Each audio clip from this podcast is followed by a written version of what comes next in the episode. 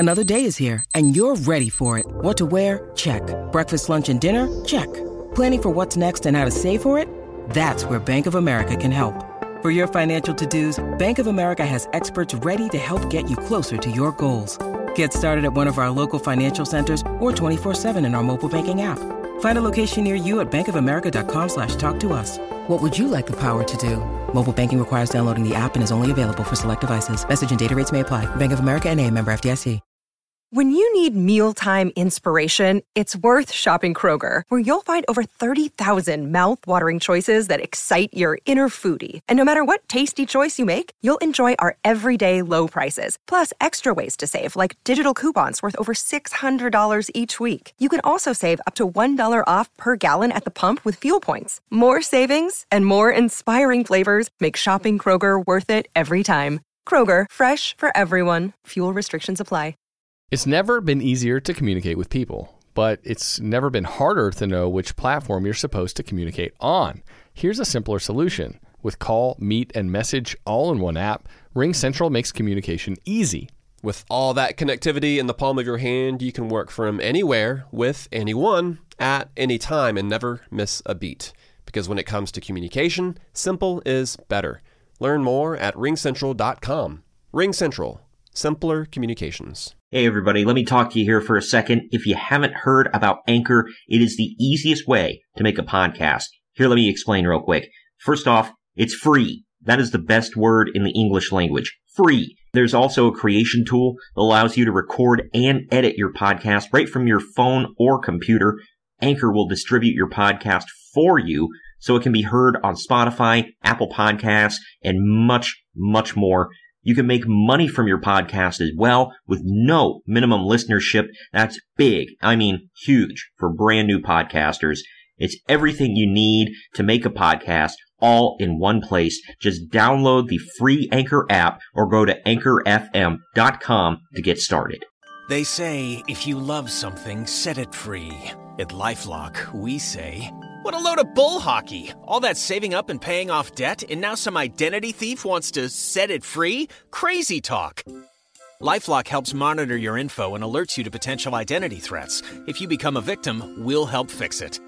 No one can monitor all transactions, but LifeLock helps you keep what's yours. Save up to twenty-five percent off your first year at LifeLock dot com with promo code LifeLock.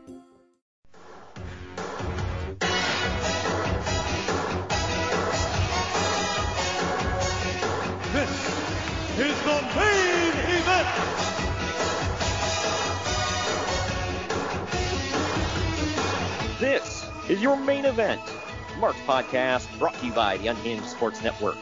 I am your first host, lifelong wrestling fan, former radio guy, Troy. With me, as always, is the W W E walking wrestling encyclopedia and the main event collector. He's the diamond stud to my Diamond Dallas Page. He's Greg. What's up, Greg? Hey, yo. And you're back. Unfortunately, we couldn't, you know, match up our schedules last week for our first show of the second year of podcasting, but you're back, and I'm happy to have you back, man. We're talking about Great American Bash nineteen ninety-one. How do you feel about covering more W C W from ninety-one? You normally would be okay with it, but man, this event was... I don't want to spoil it. Yeah, we'll get into it. It's uh, yeah. There's some stuff on the show, man. I'll I'll say that. Yeah. But this was the show where if this is one of those goes, ones I had to walk, watch back because I didn't remember it, and that's never a good sign. Yeah. Well, if anybody goes back and looks at any promotional material, the advertised main event is Lex Luger versus Ric Flair for the W C W title. Well, didn't exactly happen that way. Well, and, well. Anybody uh, watching my jokers don't know where they came from. Yeah, uh. right. Well, we are. Uh, Going to talk about a lot of that in the news and notes and all that good stuff for this one, but man, it feels good to be in our second year of podcasting, man. We've we've survived this long, and people still listen to us. Remember, we started this just because we were bored because being locked in the house. Yeah, I know, because I I kept putting it off, putting it off, and you're like, dude, I'm bored. Let's do a podcast. And I'm like, all right. So yeah, we uh, I don't I don't regret it. It's been fun, and it's given me an excuse to go back and watch some of these old shows that. Some of them I wouldn't have watched if, if not for this, so or if I did, it'd be way down the line. But either way, uh, we are brought to you by FuboTV and Fanatics. They are sponsors of the show. If you want to cut the cord, FuboTV is the way to do it. Fanatics has your officially licensed sports swag from all professional sports leagues and even college with the N C double A. Click on the links down in the show description. Uh, I will not second that. Go Bucks. And not, not the Bucks in the N B A, by the way. Buckeyes. No, I want Bucks. them to win, too, and get rid of the... Uh, well, we're recording early, but... Uh, anyways, go on. Anyway, yeah. So, either way, click on the links down in the show description. Let them know that the Main Event Marks and the Unhinged Sports Network sent you. And also, subscribe if you're listening on the podcast feed. And leave a review. And uh, that would help us out. Get us seen. Get us heard more. And if you're listening on the podcast feed and want to hear us live, it's unhinged s n dot airtime dot pro. It's free internet radio. Go to that website. We play live every Wednesday at eight p.m. Eastern, five p.m. Pacific. And again at nine thirty Eastern, six thirty Pacific, right after that one. So, all right, you ready to dive into all the news and notes we got for today, man? I think so. I think you'll actually like some of this. It's it's uh wild, man. I'll, I'll say that. We're going to take our first break. When we come back, we're going to be talking about all the news and notes from the summer of nineteen ninety-one. Follow the Main Event Marks at facebook.com forward slash Main Event Marks Pod, on Twitter at Main Event underscore Marks, and on Instagram at Main Event underscore Marks and at Main Event Collector. Get all the best podcast swag from the Main Event Marks. Our merch shop offers custom graphics, including the podcast logo, on hats, shirts, masks, greeting cards, and more. There are tons of new designs with more dropping all the time. Just head on over to redbubble.com forward slash people forward slash Main Event Marks to grab your podcast merch today and become an official Main Event Mark. That's redbubble.com forward slash people forward slash Main Event Marks. Buying a home can feel like navigating uncharted waters. Redfin agents can help. They'll answer your questions with honest advice so you know exactly what you're getting into. They'll also help you tour as many homes as you want and show you what it takes to make a winning offer. With a Redfin agent on your side, you can sail straight to your dream home. Local expertise from Redfin. That's real estate done right. Tour subject to property and agent availability. Virginia Office Falls Church, V A eight four four, seven five nine, seven seven three two. Today tastes like heading out the door and driving into town. It tastes like grabbing snacks and a Coke and singing as loud as you can. Today tastes like anything could happen. And it never tasted this good. Summer tastes better with Coca-Cola. Wherever you're going this week, don't forget to grab an ice-cold, refreshing Coca-Cola from seven eleven.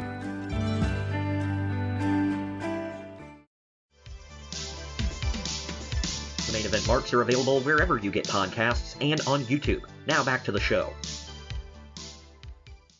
All right, news and notes time from June. Wait, we're, we're in June, right, of ninety-one? Or yeah. July. July. Sorry. Well, June, July, yeah. Yeah, so... early July, late June of ninety-one. So here, or yeah, either way. The first top story here has to be this. It couldn't be anything else. The Ric Flair firing by W C W on July first actually made national news, with papers throughout the country picking up the story, with all coverage being sympathetic to Flair. Some local North Carolina uh, reporters are even calling for a fan boycott of W C W events. Wow. Well, I mean... remember, dude, back then Ric Flair was like God in pro wrestling, especially in the Carolinas. Yeah, right. uh, Ric Flair had put up a twenty-five thousand dollars deposit for the big gold belt, which was standard at the time. I just, wow, that's like some people's yearly salary. What's crazy is, this is not a knock, I like the title, but it's like that title was never that special, I thought, to require that big of a deposit. I mean, it's it, nice, don't get me wrong, but really? I'm just going to go out on a limb and say there's no way in hell that thing cost twenty-five grand. Not even that, a That would be my chance. point, yeah. Unless yeah. it was made of actual gold. Yeah, which I doubt it. But anyway, well, we can ask Conrad Thompson. yeah, we're not we're not jewelers, so but yeah, right.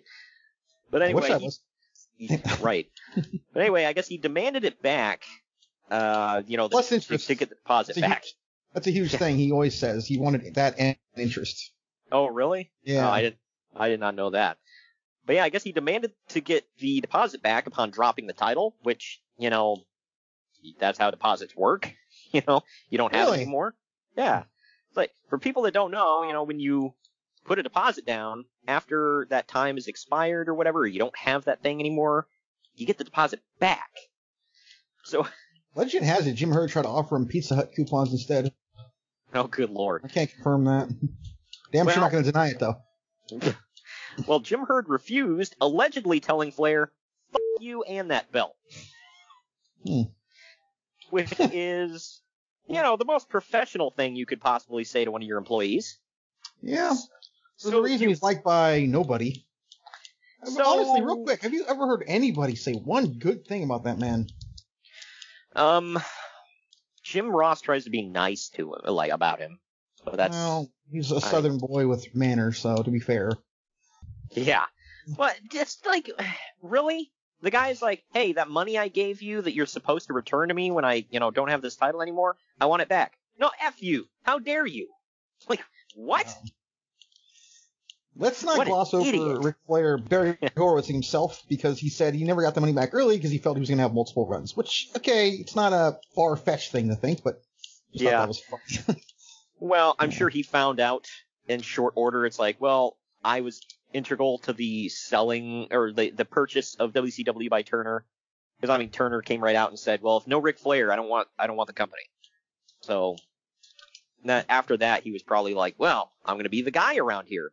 And then they hired Jim Herd, and Jim's like, "Nah, F you." Why wouldn't you? Okay, first of all, he didn't like you know, and I'm not like an expert on this, but I heard he knew nothing about wrestling ever. So yeah, you don't say. Why wouldn't you? Ask somebody, "Hey, who's this Ric Flair guy? Do I want him on my staff? Do I want him to be the guy?" Well, plus, he works for Turner. Turner likes Flair. Where, where was the disconnect? Well, according to Bischoff, Turner loved Flair. Yeah, so where was the disconnect here?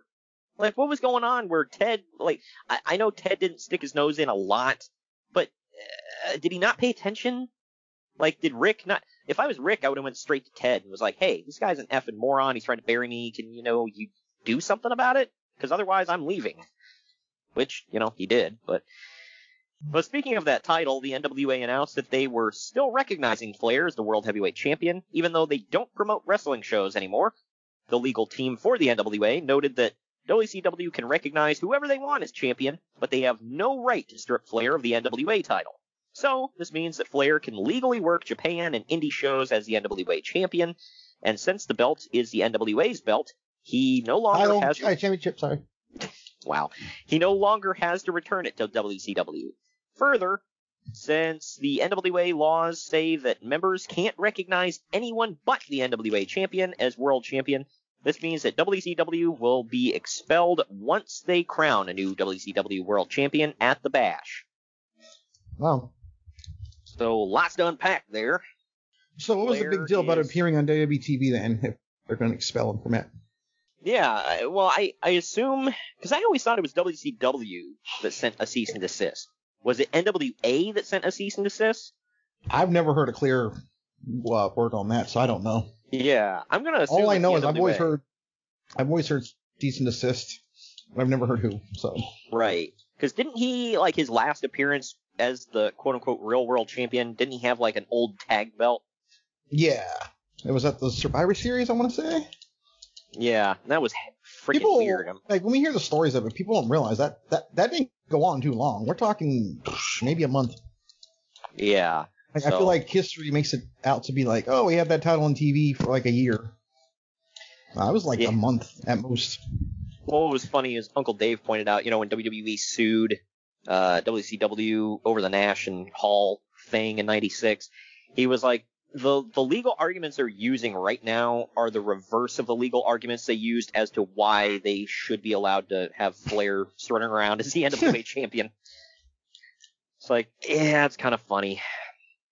But, yeah, so he was still technically the N W A champion uh, until he popped up in W W E, apparently, and N W A is like, wild to whoa. Think that he was there, the N W A champion on W W E T V. Right. Like, I, I mean, know. you know, uh, it's... I don't know how how we, how we look at it. It's just like crazy though. And then he didn't drop, he didn't disrespect that title at all. He actually, if anything, he like built it up more. I'm completely of the mind he knew he was going back at some point. Oh yeah, probably. And he was, I think he was waiting for her to be gone. But I think he knew that was going to happen quickly. Right. Yeah, and that title didn't get trashed until Shane Douglas in E C W. Who, by the way, blames Ric Flair for everything wrong that ever happened in his career. Yep. Irony. Uh, but carrying on with this, on July eighth, W C W offered Ric Flair a one-year deal for seven hundred fifty thousand dollars, largely because the T B S legal department stepped in when it was uh, realized that Flair was fired without any just cause. Hmm, go figure. Talking about he didn't want to shave his head and call himself Spartacus. That's that's good cause. Yeah. Well, not to mention that Flair was working with a valid contract, or, yes, with a valid contract that the company was attempting to replace with one for half as much money. However, since there was no guarantee given on how he'd be used, Flair turned it down. Wow. So first, Herd steps in and was like, hey, you know that contract that we, you know, we had you sign and we said we'd honor? Yeah, well, we're not going to honor it. And then he turns around and says, nah, you know what? Never mind. You're fired. Why am I fired? Because I said so. Get out. Fire me. I'm already fired. Wow. I didn't even think about that. And then Turner Legal had to step in and was like, oh, man, um, here's another contract. We're sorry. We're sorry. If any, here's a few if anybody, bucks. If anybody goes back to that, I'm thinking of that South Park episode at, after that big oil spill on Ex, the Exxon C E O's like, we're sorry. And he keeps popping up in different areas like, we're sorry. Like, what the hell? Well, that makes it all better. Yeah, right. And Flair's like, nope. And uh, t- to wrap this one up, apparently fans aren't taking this Flair news very well, loudly chanting, we want Flair at live events, and something that might get embarrassing for them. Yeah, it, uh, this became a thing in W C W for quite a while. Yeah, and everyone here, and here everyone thinks the C M Punk chants are original, just please. Yeah, right. I think they, I will say this, I think they sustained that crap for longer, but, yeah. uh, Uh, I, can you imagine if Twitter was a thing in ninety-one? Oh, gosh. Uh-oh, yeah. I've thought about that for many, many time periods in wrestling, dude. I know. Uh, this was this one, horrible. The way Hogan lost the title to Andre, people would have rioted about that. Yeah, right.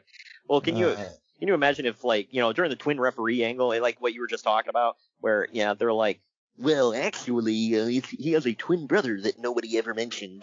He used to work for W C W. Like, shut up, nerd. What the hell? Well, I'm thinking about the, the guy in his mom's basement, you know. Worst angle ever. They already did it in Mexico, and it was better. What the hell? You can't tell me that wouldn't be a thing. I'm not saying that. I'm just, wow. I'm spot on with it. But all right, now to steroids as the national shaming of wrestling continues, with pieces that are pretty devastating to Hulk Hogan in particular. Even worse, Lyle Alzado coming out as dying from steroids is turning into a nightmare for the W W F, with the angle becoming that Alzado actually glorifies their use, even as they kill him. Who's that again? Lyle Alzado? Uh, I want to say he was a football player. Yes, I, yes, yeah, okay. Yeah. I was going to ask name. you. Okay. Yeah, I was going to ask you. It's like, uh, wasn't he a football player? Like, uh, and I think he turned actor at one point. I, oh, he he was a Raider. He, how how do you not? I don't know uh, the a lot of those old ones like that. Can yeah. you tell me uh the Cleveland Brown from the seventies right now off the top of your head? Uh, Brian Sipe. Who the hell's that? The quarter. Quarterback from Red Right eighty-eight. I don't want to talk about it. We're, we're, I believe that was the eighties, though. I'm clear. I'm sure. Was it? seventies. I'm pretty sure it was the eighties. Yeah. Uh, eighties. Man, I don't know. It's too early in the morning. I don't know. Yeah, Red Right eighty-eight. That uh, nineteen eighty playoffs. Okay, so I, well, he did play in the seventies, so I was kind of right. Either way, getting back to this, yeah. So steroids here, man. Uh, the message coming from his life is that he would have been too small to play football and succeed, and the steroids were a, ne- uh, were a necessary part of the game for him. The same message appears to cover over to the wrestling world. Oh, man. I don't know much about, obviously you and I don't know much about Lyle Alzado, so he can't comment on that part of it. But uh, I can picture his face now. Just He's a big burly dude, I'll, mm-hmm. I'll say that. Yeah. So he was a defensive end, so he looks like every defensive end you've ever seen in your entire life. So speaking of uh, Hulk Hogan, he's expected to appear on the Arsenio Hall show this week and smooth oh, man. things over with a public apology. I can't possibly see how that could go wrong. uh, Arsenio Hall, the guy from uh, Coming to America. Yep. Is, is that what most people would remember him from that I can throw out there? It's all I can remember him doing other than his show, so yeah. Yeah, I know he did other things. I just can't think of anything off the top of my head. That was that, that was it. And Arsenio Hall was like the the cool talk show back in the nineties. Like yeah, he did the arm thing. Yeah, they all barked like uh, like Cleveland fans. I think it started. I want to say he was a Cleveland fan. That's why that started. But I could be wrong. But I think I heard that somewhere. Either way, yeah. It's, uh, people that don't know what we're talking about, what we're getting at here, is on the show. He was like, "Oh, I never did steroids. Nah, not me." And then it came out later. It's like, yeah, you did. And like, it's undis like y- you can't argue that you did. Like, there's evidence. And he's like, "Oh, well, uh." My bad, brother. I think he said the word basically like twenty-seven times. Really? Yeah. I never did see the whole interview. I just I just saw that like that little clip where he's like, "Oh, I never did steroids." And it's like, okay. And by the way, when he, I know that there was a stigma around them, but when Hogan did steroids, we got to put in context, they were legal. Yeah, clearly I, he didn't abuse them like everyone else because unfortunately. Everyone else at this time is dead. And I hate saying that, yeah. but it's true. You know, it's... But, hey, who's our favorite reporter, Greg? Besides, obviously, Uncle Dave. We got to talk color. about him. No, no, oh. even more favorite than him. He's in the top three, though. John Stossel? Phil, oh. Phil Mushnick. Oh. This guy, Oh, man. that asshole. He may be yeah. worse than Uncle Dave, actually. Maybe. Yeah, this guy, he he's not even like, at least Uncle Dave occasionally hits a fact. Like, he, like, spray shot and hits a fact well, every now and then. Well, also, keep in mind, like or not, Meltzer watches the product at least, too. So, just keep that in yeah, mind. Yeah, right. Yeah, no, uh, Phil Mushnick might see a clip here and there and be like, you know, and he'll just, like, whole cloth make up a story. Just with complete fabrication of everything. But either way, Phil Mushnick launched a scathing piece in the New York Times against the W W F, where he basically called out the media for buying into the Vince McMahon propaganda about the wrestling resurgence, which in reality didn't exist at this time. He then offered even more scathing criticism of former W W F hangers-on like Dick Ebersol, who were more than happy to play into the Vince line of B S when it made him money, but then ran away from serious coverage of wrestling when the Doctor Zahorian story broke. I mean, I don't think that was why. I I think it was a little coincidental, maybe around the same time frame, but I don't think it was like, steroids, we're done. I I mean, I could be wrong. No, the article just, says otherwise, so I believe it. Yeah, well, you can't just print well, something. Yeah, I you can never put fake news out there, Greg, especially back then. It just didn't happen. Oh, gosh. Phil Mushnick is a piece of garbage. For people that don't know, like, the entire thing about the steroid story, Doctor Zahorian, I know I threw that name out there. He was the guy that got, didn't he get charged for passing out steroids? Maybe? I think he got charged. He was a dirty doctor that worked for the W W F, and he was giving steroids out. So, and I think all that's been proven in court, so I can say that legally without getting in trouble. So, either way... Getting into something else about the W W F here, uh, Primetime Wrestling is getting overhauled again with Sean Mooney and Bobby Heenan taking over as full-time hosts for the next revamp. Do you remember this? I remember it happening, yes. I mean, I knew that Sean Mooney was a big part of it because, I mean, he named, wasn't his podcast called the Primetime Podcast or something? Mm-hmm. Yeah. yeah, so I knew that was a, a thing for him. Obviously, I was way too young during this time to remember any of this, and I since haven't gone back to watching. Yeah, so. One of the things I remember them doing is like they went from like um, sitting at a desk and then they were all like in front of like a little studio audience. Ah. Yeah, just As far as the overhaul goes, that's what I think. That's what I remember. So. Here we go, man. Here's kind of a sign of the times. A show for the W W F at B C Plaza in Vancouver, which is a sixty thousand seat dome with Hulk Hogan versus Sergeant Slaughter on the card, only drew fifty-five hundred people. Damn. Wow.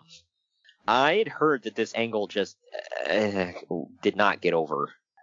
Well, I don't, for whatever reason. There's I don't that. Know. Yeah. Uh, well, back to W C W. Jim Ross continues his campaign against the W W F cage matches on W C W Pro, using the line, quote, "You know, the cage match is sanctioned by the Girl Scouts of America." That's effed up. I don't think they like that, that damn blue bar cage. That ain't Southern wrestling. I miss that one. I, I do, too. I, I I think we're in the minority of people who like that cage. But... Uh, this one breaks my heart. Oz did not sign the dreaded three hundred dollars a night contract and is thought to be on the chopping block as a result. Oh, well. I don't think I he mean, gets chopped. I think he lies no. and leaves, doesn't he? Uh, no, this is the one where he, I don't know, when did he become Vinny Vegas? I... Or is or is there a gimmick between? Because this is the last show for Oz, but not the I last think, show I think for Vinny, Vinny Vegas is next, actually. Okay. I don't think he was in Vegas for long, was he? No, that's when he lies to Ole and says he's getting out of the business. And then right. Yeah, and he shows up on Raw like a couple days later. Right. Yeah. He. Well, oh, that's right. Yeah, he pops up in W W E in ninety-three. Yeah, so right before King of the Ring. Right. Yeah, King of the Ring is actually where he gets his name yeah. uh, for the first time. So now in the archives. Right. Yes. Uh, last week. Uh, I threw this one in here just because it's a hilarious story. The G W F recently replaced the U S W A on E S P N in the promotion. Tug, uh, Tug Taylor is being billed as, quote, "the original tugboat." And Uncle Dave asks, "Why would you ever want to brag about that?" Okay, first of all, before we go, I got to know, which U W A was this? Uh, U S W A, this was the uh, the Memphis territory. Yeah. So I don't know what G W F was. Not familiar with that. And I've never heard this of is, Tug. This is nineteen ninety-one we're in? Yeah. So Tugboat's still a thing. Right. He's but Tug Taylor be, is the original. Um, he's about to become Typhoon soon. But yeah, right. He's the original because that great gimmick was ripped from him. I know. I just I had to put that in there because Dave, open, Dave openly says, "Why would you ever want to brag about that?" Like, I, you're right. Gotta give him his due once in a while. Oh my god. It's not, it's not quite on this that kind of scale, but yeah, it's like, uh, oh, I don't know, all the people, like if somebody fought over who the original Doink was. Although actually, that's eh, that one, that one actually got over because yeah, but I don't I don't know if that works here because that was a thing. Um, yeah, uh, I'm just trying to think of a horrible like uh, like uh, Hector Guerrero like coming out and admitting it's like, oh yeah, I was the um. I, I was I was a gobbledygooker. Like, um, dude, you were on a mask. You could deny it. Like, he danced with Mean Gene on Thanksgiving, dude. That's bragging rights, dude. And he said, "Gobbledygooker." He didn't even say it, by the way. If you remember it, Mean Gene just like, "You're the gobbledygooker." He never yeah, said. He's it. like, are, are, "Don't tell me, you're are you the gobbledygooker?" Like, oh gosh, why would you know this? I like the picture. It's like, man, just God bless his heart, man. He Gene tried. You got to be thinking he was sitting there like, what did I do in my life to deserve this? Like, when I go from training with Hulk Hogan to, are you the gobbledygooker? Anyway, that is uh, the news and notes. You ready to get into the bash? Unfortunately. Yeah. All right, well, we're going to take a quick break. It's not that bad. I'm kidding, guys. Yeah, it, it really isn't. Uh, but we're going to take a quick break. Uh, before we do, real quick, subscribe to the podcast if you were listening on the podcast feed and leave a five-star review just like good old Uncle Dave on a Ric Flair match when we come back. And if you're listening to Japan, we you can do seven. Yeah, that's what I'm assuming. I mean, he and if you can't yet, Uncle Dave is currently uh, lobbying Apple to uh, make that a, a thing on Apple Podcasts. So a special feature for Japanese listeners only. So we're going to take a quick break. When we come back, it's Great American Bash nineteen ninety-one. Follow the Main Event Marks at facebook.com forward slash Main Event Marks Pod, on Twitter at Main Event underscore Marks, and on Instagram at Main Event underscore Marks and at Main Event Collector. Good morning, good afternoon, good evening, and good night. My name is Thomas, and what's your name? Oh, I'm Alan. Alan. Oh, yeah, yeah, oh, yeah, yeah. We're brothers. That's right. Yeah. yeah the that. mother, same mother and father. Your room was... Oh, we shared a room. Shared a room. We right. shared a room. Thought I knew your face. Yeah, we go way back, mate. Yeah. yeah. We should do a podcast then. Uh, we have. We do we do a podcast. We do a podcast. What's it called? The... Brocast. Brocast. Yeah, that was planned. Yeah, yeah, yeah. Well. What do we do? Well, we cover all different things in the world of pop culture. We're talking about comic books, we're talking about professional wrestling, and we're talking about movies. Go back and watch classic retro wrestling events, the likes of W W E, W C W, and if you do like that, you can check us out on Apple iTunes, also on Podbean, Anchor, and on Podknife. Also check us out on Twitter, at The Brocast, that's B R O K A S there. Nearly hey, up the ending. No, it's all right, good on you. Yeah. Instagram also at The Brocast Podcast. Remember, we don't spell it with a C. You spell it with a K. Salute, mate. Take it easy.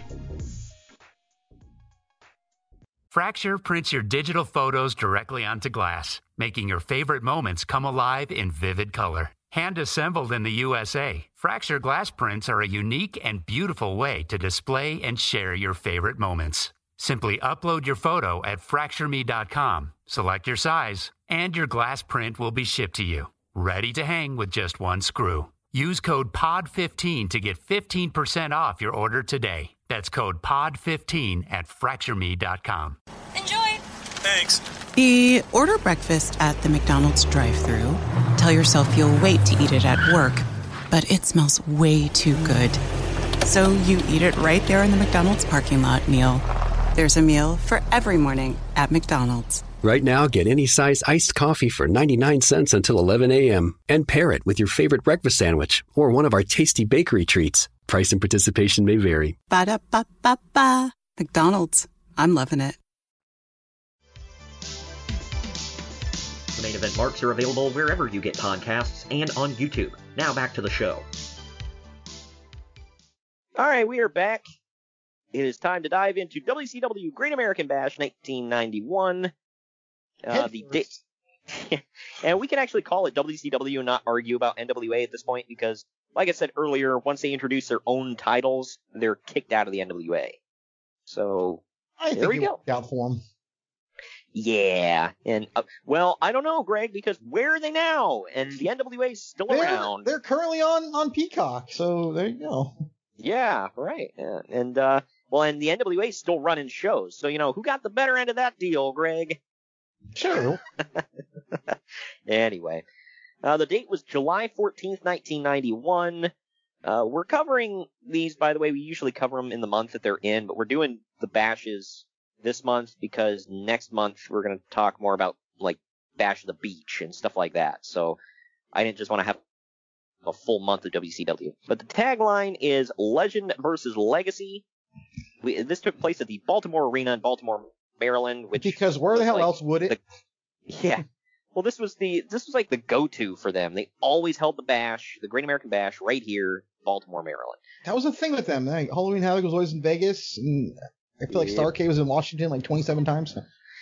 Uh, Bischoff, I think Bischoff said he liked to have like consistent venues, so it was like, oh, this time of year we're going to be here. So you know, all those people knew it's like, oh, the show is coming to to town, and th- yeah, this time, you know what I mean?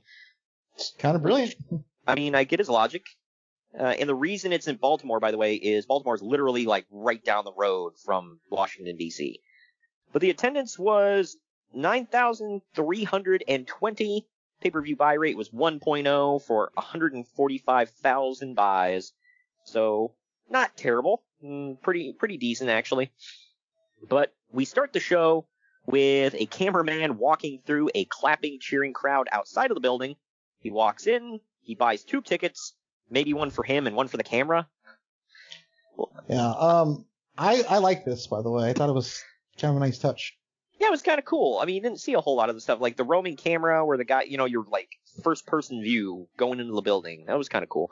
The only thing I laughed about was he was like, two tickets, please. And I'm like, aren't you alone? Like, well, I mean, yeah, I could have somebody waiting in the wings. Yeah. Uh, but then he walks into the main arena with a loud, cheering crowd. I, I don't yeah, know. Yeah, the cameraman's here. That was my first thought, by the way. Yeah, right. We can start the show. Yay! Because we're, you know, we can only afford the one camera, Greg. So yeah. Yeah, and right. He's late. Anybody and, uh watch A E W from, let's say, at the time of this recording, a couple weeks ago, which was actually last night. There was an incident with you only got one camera. Mm. Everybody watches it and sees the Dustin Rhodes uh Nick Camarado match, which was yes the main event. There's a there's a segment like that. It was like the camera misses a bunch of stuff going on because apparently they only have one camera at Ring. I don't understand the logic, but it applies there. I just I had a flashback uh, that when I watched and I saw that last night. Um, but yeah, maybe maybe what Tony the Khan, hell happened? Maybe Tony Khan can quit buying music and you know buy an extra camera. Yeah, right. Or use I mean, T N T, some of that T N T money. Pretty sure they have good cameras. I'm pretty sure. Um, um, I will. I will they say have this. They have on there, so. Oh yeah. Well, according, according to Tony Schiavone, uh, for being a television company, at least when W C W was on there, he said they still had to pay for their own damn production. Like T N T was very like crappy about it. Well. So, yeah. But either way, uh, yeah. So it, I don't know if this was a packed out house, but it sure as hell looked like it, and they were they were loud. That's cool. But speaking of Tony Schiavone, the commentary team for tonight is Jim Ross and a blonde Tony Schiavone. Uh, that looks, I don't know about you, man, but that looks like when I, if I see an owl in the middle of the day, it's just like, like, what's going on here? Yeah. Um, I had a flashback to when he debuted in T N A. Do you remember that? Oh, yeah. Where the Hawaiian shirt goatee. On with a yep. Kiss shirt on, and go- goatee and blonde spiked hair. He looked like he just came off a bender. Oh, man. Yeah, that was great. You know, yeah, got Jim Ross and Tony Schiavone. I said, add in a masked Mark, and you've got yourself A E W Dynamite. Oh, man. Uh, come on, I, I had to. That's our second A E W reference of the podcast, by the way. Uh, but this first match, man, yes, we're starting the show off with this. It's the Rap Master, P N P N News. News, baby. And beautiful Bobby Eaton. That's a hell of a combo. Taking on the computerized man of the nineties, Terrence Taylor. That's and... terrific, Terrence Taylor. Oh, good lord. Not yet. Almost. I know, but no, I want to say it. Yeah, good lord. Uh, uh, and his tag team partner, Stunning Steve Austin with Lady Blossom, who uh, Eric Bischoff said his favorite thing about her was that she was always blossoming out of her top. uh, no wonder uh... that was Steve Austin's first ex-wife. And just remind me, what was Terrence Taylor doing before W C W? Do you remember? Just I forget.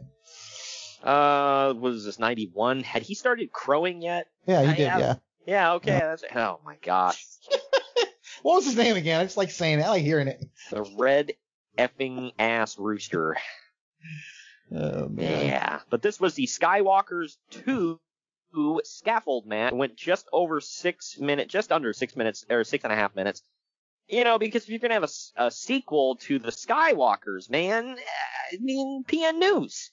Oh, Lord knows they had to bring it up extra. But um, my first thing was, how did they get away with using this name? Uh, what, Skywalkers? Yeah. I, sure, they did for years. I don't know. I just, I assume Skywalkers trademark. But I don't know, man, because they always used to put on shows like uh, Dallas. The Dallas territory was big for this. They always used to put on the Wrestling Star Wars. Hmm. So, and maybe copyrights and stuff just weren't hard to get around back then. Yeah, it was. I mean, copyright was weird way back when. Because you know, if they yeah. tried that today, oh, Disney, Dis- would, Disney would like hit them with the freaking guillotine. Before they even put out their first flyer, Disney would be bending them over a table. You know, no Vaseline. No spit. Yeah, right. Can I at least get the spit? No, you don't get the spit. Huh? Oh, man. What the hell?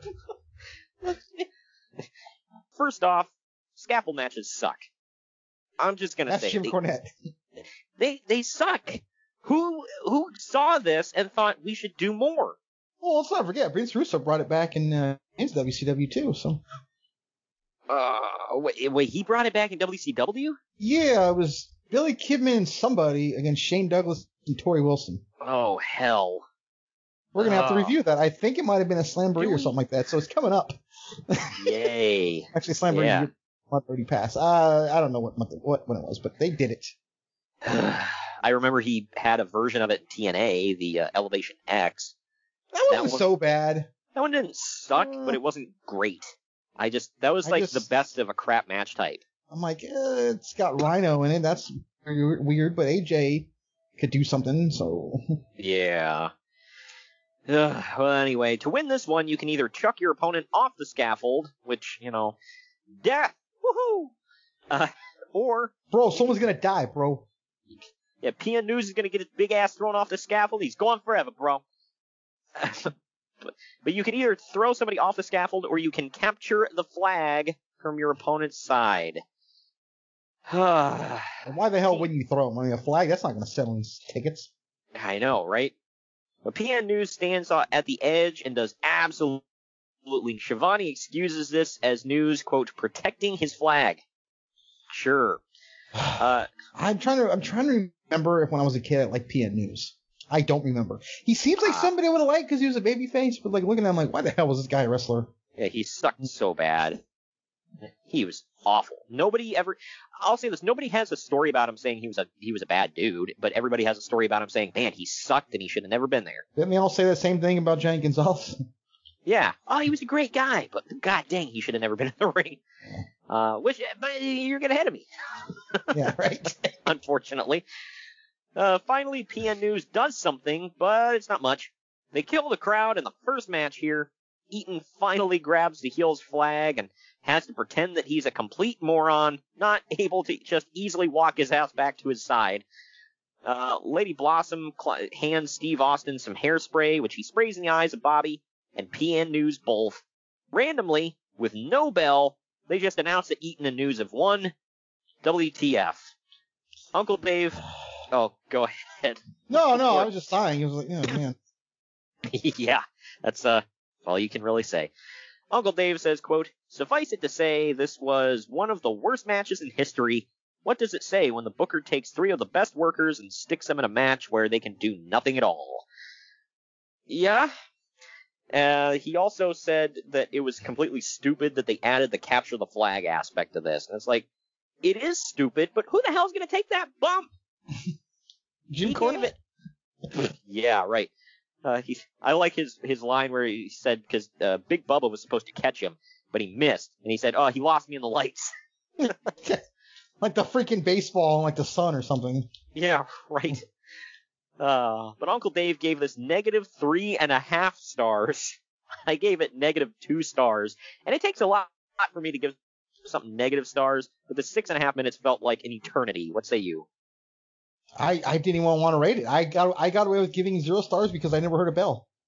Yeah, I mean, it was a match. Unfortunately, I, I, I don't like saying zero, but like I'm going to because, like I said, I never heard a bell.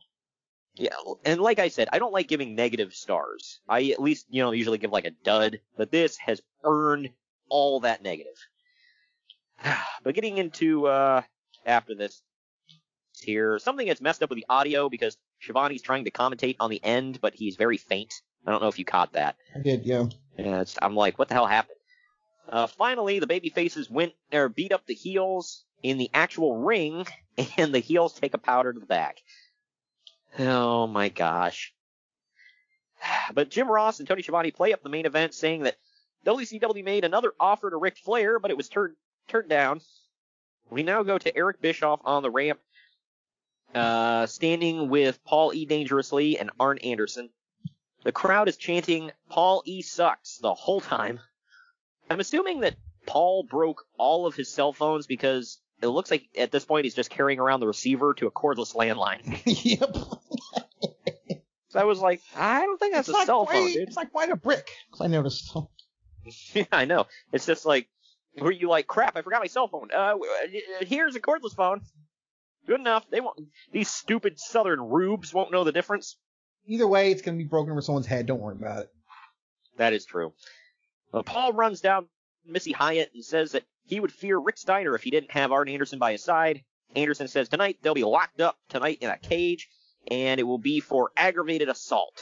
He mentions that Scott Steiner's arm is broke, and if Missy Hyatt gets involved, he'll, quote, make a real woman out of her. Yeah, that was said. I I couldn't don't figure out, by the know. way, if he meant he was going to do something sexual or hurt her.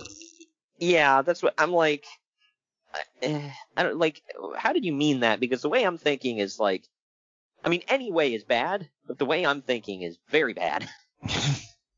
uh, when we go to the back or go back to Ross and Shivani for like five minutes, it's obvious that they're taking forever to tear down that stupid scaffolding. Yeah. So that's I didn't what catch happens. that till you just said that, actually. Yep. Yeah, because they stalled forever. Well, here's my reason why I didn't catch it either. Like, a lot of W W E back in the day had like twenty-seven interviews in the back too during events, so that's probably why I passed yeah. it off.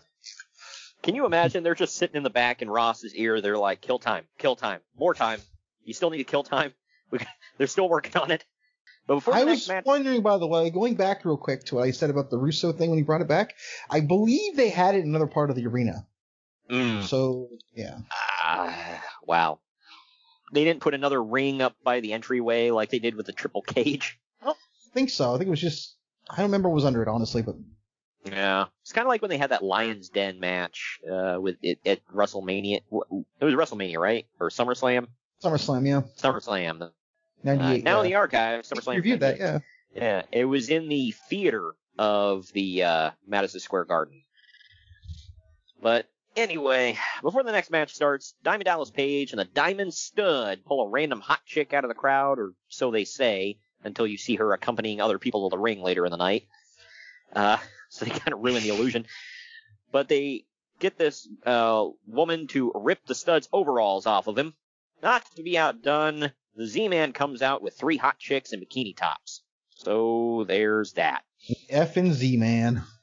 Oh, F yeah, man.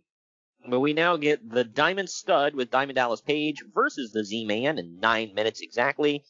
Just a random, like, it's not a big sticking point. It's like, who cares? But uh, something I noticed on his Chiron and everything, they spelled stud with two D's. But yeah. on the back of his trunk, but on the back of his trunks, it's one D. I didn't catch that. Yeah, because I was like, well, who's right?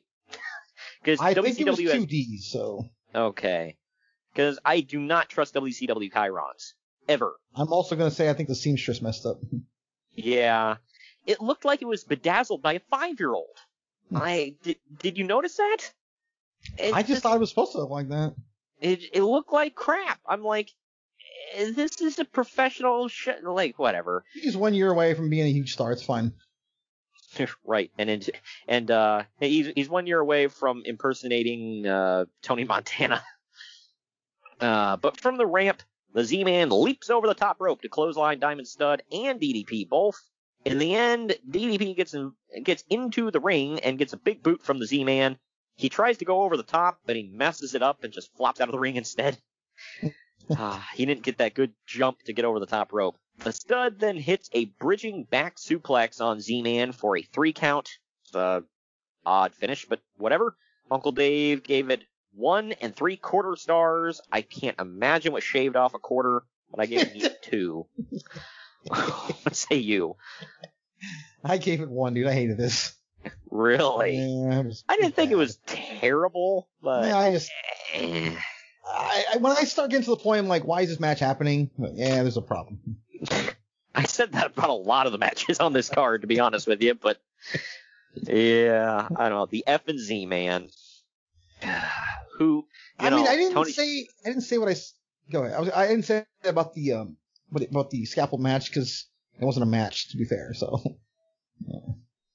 uh, by by the standard definition of a match, it technically was, but I get your point. Uh, this, yeah, I I don't know. This was something, but Tony Schiavone thinks that, you know, I, and you can't really deny it, that Tom Zink was a very pretty man. So there's that. You know, he. Now you know why they kept him on. So. Oh, yeah. I wonder if only he had that intangible it factor and maybe a better name. Yeah. But, I, don't I don't know. The Z-Man kind of worked. It was okay, but it's like Tom it, Zink. It did scream eighties, I'll say that, but. Yeah. Yeah. But anyway, from Diamond Stud to this. Uh, for Oz in the next match, they set up that stupid-ass castle on the stage again, because if you're going to spring for money on something, it's got to be this. Uh, the arena fills with smoke as the lights turn green, pyro blows, and electric guitar music plays, and Oz walks to the ring in his cape, old man mask, and a giant wizard hat. Uh, he, uh... Wait, there's he's also more. Got...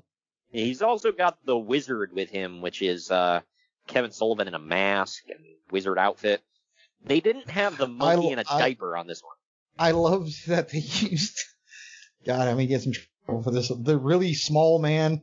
It's like, oh, you know, we need a wizard. Who's the smallest dude? Let's get Kevin Sullivan, dude. Yeah. Hey, Sullivan, you're like half his size. Come on.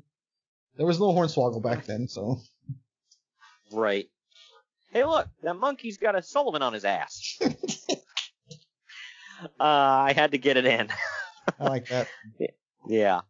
It's Oz with the Wizard taking on the All-American Ron Simmons. Went just shy of eight minutes. Uh, you know, I felt like this one could have went longer, Greg. You know. Uh, yeah, I mean, I felt when I was into it. Uh, yeah, right? Just when it started getting good. Uh, but how did Ron Simmons pull the short straw for this one, man? Like, hot damn. Because he's about to be world champion, so you do whatever you're told. Just like Bobby Lashley with that stupid uh, affair crap. Look what it paid off to, so he's fine. That's what I'm going with. Yeah. That was horrible. Uh, you could have heard a mouse pissing on cotton during this one, man. Nobody gave a damn. Uh, in the end, Ron Simmons hits three shoulder tackles on Oz's legs. And then the wizard gets on the apron, Simmons punches him off, and then he hits a flying shoulder tackle on Oz for the win. Uncle Dave says, quote, "This is the end for Oz, although Kevin Nash will probably be kept around with a new character." Well, wouldn't you know who won the pony? But anyway, he I was like, I just, I just like that you said in a, in a freaking wrestling match review, you actually said the words, "The wizard gets on the apron." Yep. Oh, man. And this was not the end of Sullivan for the night, unfortunately. But Uncle Dave gave this a dud. I gave it one star. What say you? I gave it a star. I will say this, yeah. Okay, and I'll argue this. I thought that Oz's entrance is awesome. Oh, yeah. I mean, it's a spectacle. So, if nothing else, that was cool. And then that damn bell had to ring. Thank God uh, Kevin Nash improved, man. I mean, you can say whatever you want about his lack of ability later on, but he was a million times better than this. But after the match, we get to see the alleged W C W Top ten.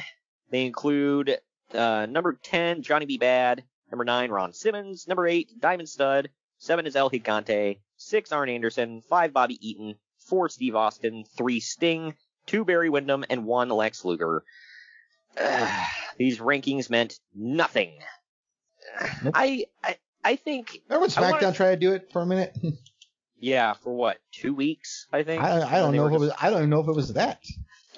Yeah, it was not long. Every company that's ever tried to do a top... Even shoot companies, like, you know, the U F C. Anytime they try to do a ranking system, it's meaningless.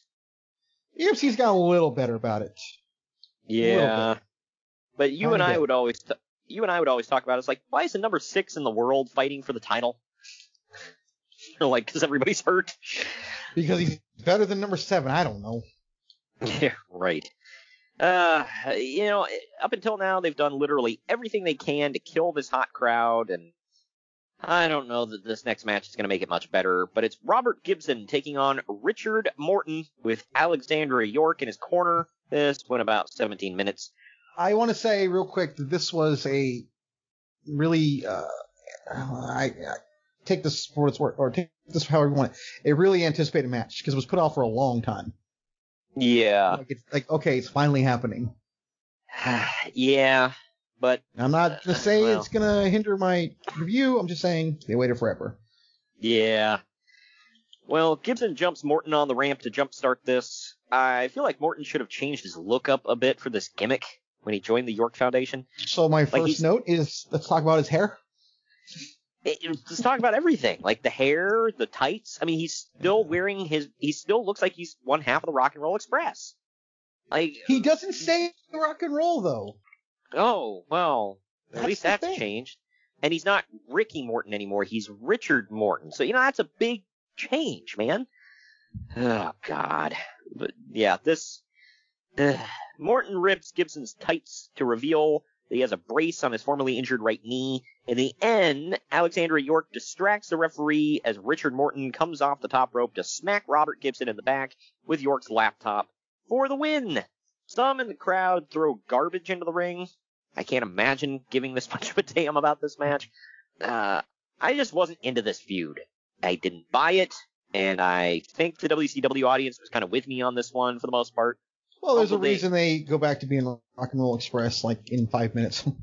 I feel like this was better on paper than it was in execution. Yeah. I mean, do you feel that way?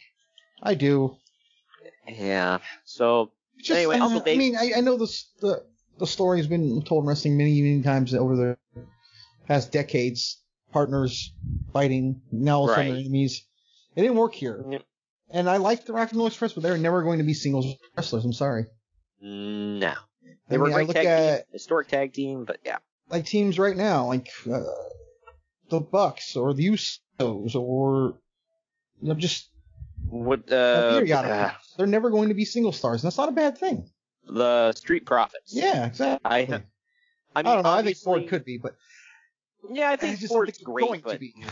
Yeah. And what's uh the other uh Angelo Dawkins? I mean, he tried doing singles stuff before they paired him up with Ford, and it just eh, nobody cared. It was like, oh yeah, he's the dude with the two headbands that comes out stirring, like stirring the air. Like, all right, cool. But Uncle Dave says technically not bad, but there was no heat, and it seemed to drag on as a result. It definitely freaking did. I was watching the time.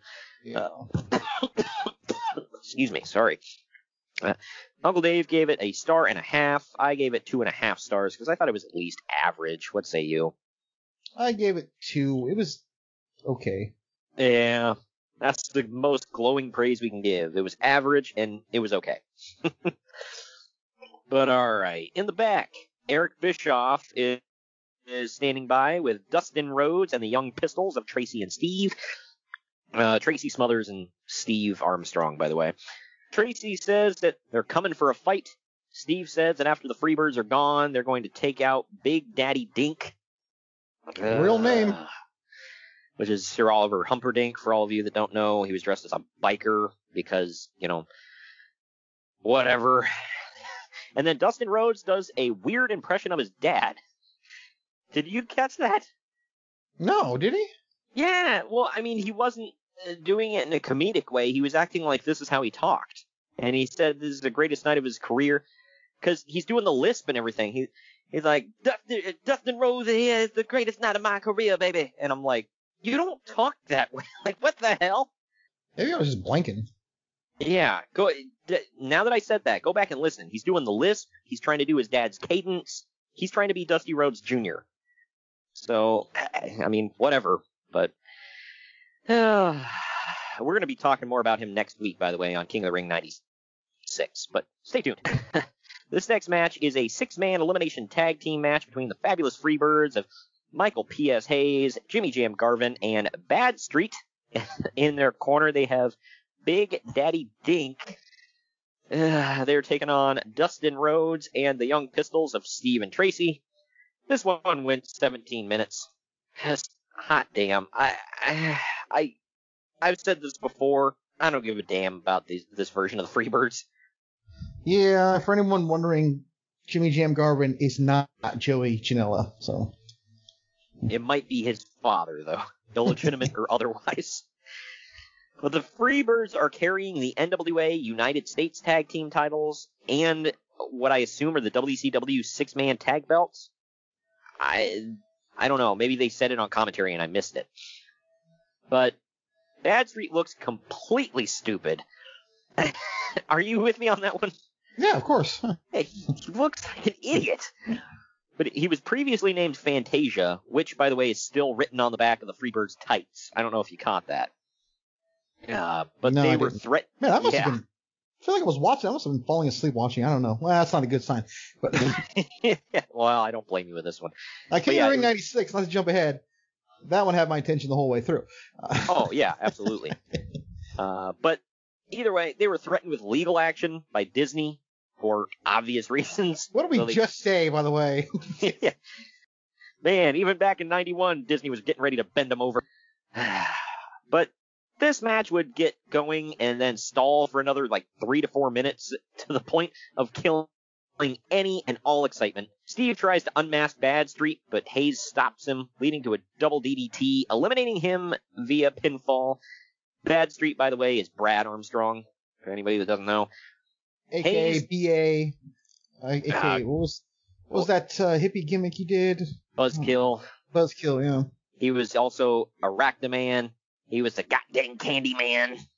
Yes, he literally had a gimmick where he was named the Candyman, and he would come to the ring passing out candy to children, because that's not weird. And he wasn't even missing a puppy, so what the hell? Yeah, right. He's just like, hey, little kids, you want some candy? Like, no, like Jim Herd never once sat, sat and thought, maybe this is creepy. Nope, it's, they'll love it. I wanted to see him in Seven as a team so bad. Oh, man. Oh, right. I know. And and at that point, they were using vehicles. He could have drove a panel van to the ring. uh, he's, we're getting a letter. He's like, I got a grave. He's like, I got a hole in my backyard. It's just your size. And he went, I'm sorry. Oh, uh, God. I didn't touch that one. Hayes instantly back body drops Tracy over the top rope, leading to him being disqualified. Because that was a thing.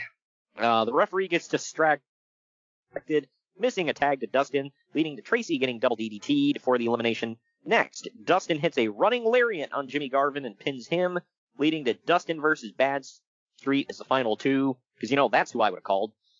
Uh, finally, Dustin hits a running bulldog on Bad Street, doing a running kick to Dink in the process. I actually thought that was kind of cool. This Not the, the Dink.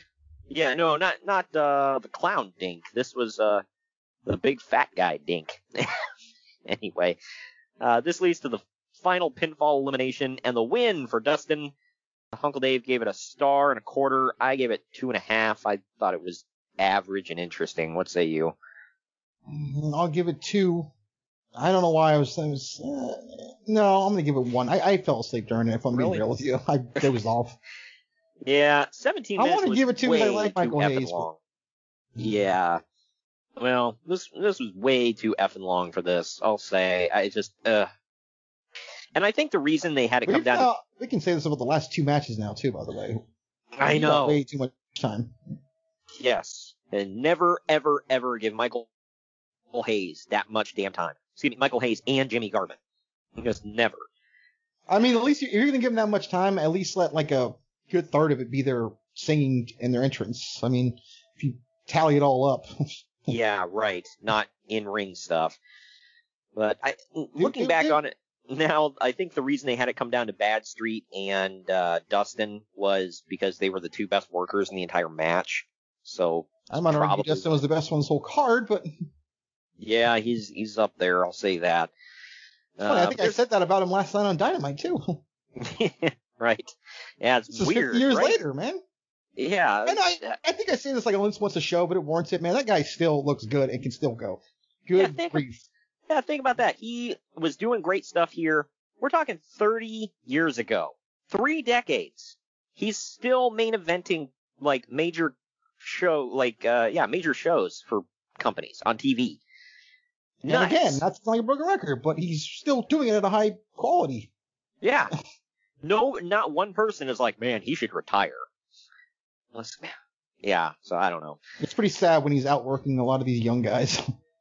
Yeah, sad or awesome, one of the two. I don't well, know. Yeah. But it is combo. Awesome, but it's sad that, like, wow, you're telling me this fifty-year-old man, he's probably over fifty, right? You're telling me this fifty-year-old man's better than guys who should be in their primes right now? You're right, I know. It. Sorry. Yep. But this next match, man, was... Speaking of weird, it was the Yellow Dog versus Johnny B. Bad with Theodore R. Long in his corner. With... I just laughed at the marquee. I know. This was billed as the Battle for the Mask. It went six minutes, uh, and it dragged on forever. I, uh, uh, I only dragged on for about five and a half minutes for me. The finish got me. Yeah. Well, because it was the finish. By the way, the Yellow Dog walked to the ring with a yellow dog. Well, if so you're going to be the Yellow Dog, what the hell else are you going to walk to the ring with, D J? God, yeah. Idiot. I know. Yeah, right. Yeah, I wonder where you find yellow dogs, you know, uh, in the middle of a cart. Yellow Dogs Are Us, I believe. Well, well yeah, probably. uh, Does anybody know who the Yellow Dog was, by the way? Oh, we'll get to it, because there's a note I have in here. I, know, I just want to know if anyone knew beforehand. I sure as hell didn't. I mean, I was like seven at this time. So. Oh, yeah. Well, if you're a kid, yeah. Uh, this was... But this was one of them things where the masked guy is, you know, trying to hide his identity, but they're making it super obvious who it is as a joke, you know? Yeah. So. Eh. Okay, listen, I'm going to just uh, kind of like expose something here. I probably shouldn't, but I'm going ahead and do it. I forgot who it was in watching this back. Oh, really? I really did, yeah. Like, oh, that's right, yeah. Yeah. Well, they did this. This was, you know, a frequent gimmick of the territory days of like, they had, um, Uh, Jimmy Garvin came back, or, uh, not Jimmy Garvin, shoot. Boogie Woogie Man, can't think of his name, Jimmy Valiant. He came back with a mask, he was Charlie Brown from out of town, uh, Dusty Rhodes was the lone, the, uh, lone rider, or whatever the hell, I can't remember the name, Midnight Rider, that was it. Yeah, which he dug up and dusted off for, uh, T N A, I believe. Really? I forgot about that, wow. Yeah, uh, J Y D was, was, I can't even remember the hell his name was, but yeah, so they did it quite a few times. And then they brought it back in W W E when Hulk Hogan came back as Mister America. You remember that? Do. Yeah, that was, I actually liked that, so, but either way, this is the wrestling debut for Johnny B. Bad, and by God, it looks like it. Jim Ross makes fun of a fan holding up a Johnny B. Bad sign saying, quote, I hope his mom and dad don't see this. he, he said, uh, he, you know, you buy a ticket, you come to a show, and yeah, yeah can you imagine just bringing, you know, making a Johnny B. Bad sign? Well, you know, anyway, I'm like, holy God, he's just burying the fans and Johnny. Like, damn, Jim. He was, uh, as Conrad likes to call him, Red Ass J R on this show. By the way, it, another thing, he blew the entire gimmick by calling the Yellow Dog Flying Brian right in the beginning of the match. He just, and then he was like, he's like, oh, like, well, excuse me. Uh, he, you know, he, he said he's the world's biggest Flying Brian fan. And, and, you know, and then Tony tries to cover it up and he's like, well, you know, and he comes out to Flying Brian's music, you know, so it's, it's, it's easy to get it confused. I'm like, Jim just killed the whole damn gimmick. Well, to be fair, I think he knew this was stupid. Well, absolutely. Yeah. And the Yellow Dog, like, what the hell? Uh, did they what? Did they just have a yellow mask laying around and it's like, what the hell do we call you? But these two are seen visibly calling spots to each other multiple effing times. The match ends when Long hops into the ring and jumps on Yellow Dog's back, trying to rip his mask off. This causes the disqualification. These two would have a much better match four years later at Fall Brawl ninety-five, which, by the way, is now in the archives. Go check it out. I believe that one was one of our favorite matches that night. Oh, yeah. It tore the damn house down. I'm not even being sarcastic. Uncle Dave says, quote, a very long six minutes. You don't say. He gave it three quarters of a star, which just seems mind-blowing. I gave it a star and a half. What say you? I gave it a star. Only because this, ma- this, this thing was more about the mask or, or all that crap than it was anything else. So yeah, and then you got Jim Ross blowing the gimmick. You got the match sucking. They're calling spots. It's just like, uh, it all was horrible. But after the match, Johnny clocks Yellow Dog with a right hand, sending him out of the ring. Yellow Dog gets right back in, however, leading to Johnny and Theodore taking off. Good grief. Uh, Well, I might want to hold in that good grief because this next segment, yeah. man, this is something, you know, we've we've mentioned before about it's like, man, that wouldn't fly in twenty twenty-one. This. Well, let's get into it. Don't, in the back, don't get ahead, you know. Eric Bischoff is outside of Missy Hyatt's locker room. He follows a woman into the locker room that reads aloud a card to her from Jason Hervey. Bischoff, by the way, makes sure to tell us that Hervey is nothing like the character he plays on The Wonder Years. Because, you know, love, we all... He did, they did that, like, all the time whenever we saw him. Yeah, which, yeah, because I, I totally thought he was, you know, he was that guy. I mean, What do you mean? Wayne was an asshole. Yeah, well, well. You gotta, you gotta say it, dude. I mean, what if like, yeah. um, oh god, I'm blanking on his name. You know, Negan. What's his name? Uh, uh, Jeffrey Dean Morgan. Yeah, what if Jeffrey Dean Morgan showed up on, on Raw? Do you, don't you think U S A would want them to be like, hey, he doesn't really bash people's brains in with a bat wrapped in barbed wire? Yeah, well, yeah, it's like, hey, that's that's just a character he plays on T V. He's really a good guy, you know. It's like, what, what the, f-? Like. But anyway, uh, yeah. So Bischoff goes through Missy's locker room, calling for her. He finally realizes she's in the shower and says, "I love this job. Somebody's got to do it, right? You know, because if somebody's in the shower, you got to bust in on him and get an interview right then and there, right?" Hell yeah. I, you know, that's proper protocol. So then he goes in, he pervs on the now brunette Missy Hyatt as she's showering up, keeps looking at her and going like, oh, woof, man. Like, what the F is going, going on? So she finally turns around to see him in shock. She starts throwing bottles at him, calling him a peeping Tom as he runs out of the locker room. What's the best word she could use? Yeah. Like, what the F did we just see here? Ugh, this was horrible. And again, I'm using that a little too early because up next, it is big. Also, real quick, sorry. Oh, go, I've go heard him it. talk about Missy multiple times. He did yeah. not like her. No.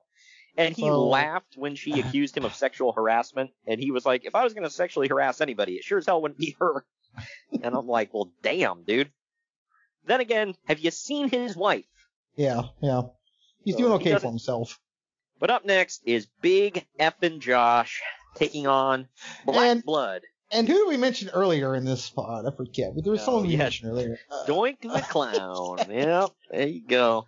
Which I got a note on that. But yeah, Black Blood. Just one word. Because I, I spelled it out Black Blood. No, no, no, no. It's one word. He's being accompanied by Kevin Sullivan. It is a lumberjack match, which is clearly Big Josh's specialty. This went just over five and a half minutes. He looks Big like Jim. He should be tagging with Hacksaw Jim Duggan. Am I right? Yep. Uh, Big Josh stepped it up, stepped it up, by the way, from Live Bears. This time, he has a bunch of beautiful women dressed like Ellie Mae from the Beverly Hillbillies accompanying him to the ring. I'm going to leave that obvious joke alone. Yeah. Anyway, I still don't understand, by the way, what runs through Vince McMahon's head where he saw this man and thought, evil clown. Uh, I turned into a nice clown after a minute, though. Yeah, but it, he saw him as like, I'm going to make him an evil clown, like Krusty from The Simpsons. Because his like, last gimmick was a clown. Yeah. Oh, man. Don't blame it on me. Blame it on the monkey. Second mon- monkey oh. reference we got in. Anyway, uh, Black Blood. Who do you know who Black Blood was? Off the top of my head, Billy Jack Haynes. Oh, really? Yep. uh, but he looks like an executioner, and he carries a giant axe to the ring. Because if you're gonna draw Black Blood, you need an axe, right? Dick Slater and Dirty Dick, Dick Mur- Slater. Well, is it? Are they both Dirty Dick? Yeah. I thought only one of them. Okay. Well, either way, the Dirty Dicks, Dick oh, Slater God. and Dick Murdoch, uh, are dressed like newsies at ringside for some reason. Either that, or they're dressed like uh, like the guys who show up when you got like gambling debts. That's the only thing I can think of. But these two beat the tar out of each other, uh, Black Blood and Big Josh, that is. The Lumberjacks end up fighting each other, causing a lot of mayhem. The crowd comes unglued right as Black Blood grabs his axe, but Dustin Rhodes clocks him in the knee with Big Josh's two by four, and Josh rolls Black Blood up for a small package pin because nobody kicks out of the small package. Especially until twenty-one. Damn straight. Great, most deadly move in the in the sport. But Uncle Dave says, quote, nobody cared, but the work was solid. Dustin Rhodes interfered for the Josh win, thus making it four people he single-handedly beat on the same show. Like a boss. Right. Freaking Uncle Dave, like, freaking hated the Rhodes family. I think now he fondles himself to them, but he used to just, like, he had a vendetta against Dusty, man, and that transferred over to Dustin. Well, because Dusty wouldn't talk to him. Yeah, it's like, well, Dusty's always putting it... Well, no, it's because he was friends with Ric Flair, and Ric Flair and Dusty didn't get along, therefore, you know, he had to hate him. Uncle Dave gave this a star and a quarter, or no, a one and three quarter stars. I gave it an even two stars. I thought it was an interesting brawl for what it was. What say you? I gave it two. I didn't hate it. Didn't love it. Yeah, it wasn't completely awful or anything. It just mm, didn't, you know, really interest me all that much. forty-seven body slams, though, kept me intrigued. Yeah, right. I don't uh, know why. I feel like every time I, I was like taking a note, oh, another body slam, oh, another body slam. I was like, is that all you guys do? Like, I'm sorry, I'm not yep. trying to insult the deceased here, but man, what's his name? It was terrible. Um, oh, Big Josh? Yeah. Or Matt Bourne, whatever? Yeah. That's another thing. Why do they call him Big Josh? His name is Matt. Uh, I don't know. And like, why did they think Big Josh sounded like a, a lumberjack name? Because when I hear that name, I don't think lumberjack. When I hear big anything, I think of like a five hundred pound dude. Yeah. Like I mean, big he, yeah, news. Yeah, like he was muscular, but yeah, he wasn't like huge or nothing. I don't know. But he did have an impeccable tan, I'll say that. Yeah, I mean, he could have headlined Starrcade any day, any year, any month of the year. Yeah, right.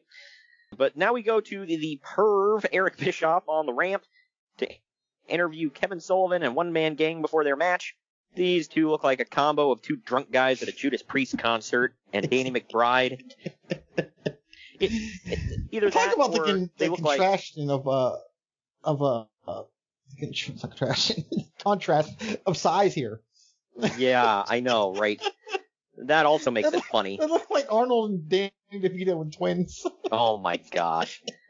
But if you can, if, if you can put these two, oh, these man. two thoughts together, it's like two drunk guys at a Judas Priest concert and Danny McBride and Channing Tatum from This Is the End. Yes. Like, combine that. If anybody doesn't get that reference, go back and check out This Is the End. You'll, you'll know what I'm talking about. Uh, apparently, before this match, they shaved El Gigante's head. Sullivan cuts a promo. Yeah, which Dave... pissed me off, by the way, because of the mullet. I know, no mullets. Like, what the... You get zero mullets in that match. It's, I, I don't, I don't even know what to say. I also always wondered uh, what happened to his mullet. It just randomly went away one time. Uh, who? It, it, El Gigante's? Mm-hmm. Oh, mm, I don't know. I don't know what to say. Uh, but Sullivan cuts a promo that makes David Bowie's dialogue and Labyrinth sound normal. Yeah. Wow. So something about a river of fear, and the lady with a third eye, and the death wagon. Uh, okay. You, just, you did say they look like a couple of drunk guys, so there you go. There's that. Like, I feel like Sullivan dropped some acid and just wrote crap out on a legal pad. It was like, I'm going to say this on camera, brother. But now El Gigante comes to the ring carrying a little person and accompanied by three other little people. What the fuck? I don't even know what's going on. I was watching it back, and I'm like, I don't remember this being a thing. Yeah. I do, I, I'm trying, still trying to figure out, like, what was the point? Oh, God, I might get heat for this. Was it a shot at Kevin Sullivan? Uh, I, I, I don't know. It's like, the three little people are out there to combat the, the one short guy? I, but this match was one-man gang with Kevin Sullivan taking on El Gigante with four random little people. Uh, this was a, this was billed as a come as you are battle of the giants, whatever the F that means. Uh, back then it meant however you were dressed, no wrestling gear. Okay, well, but they were wearing wrestling gear.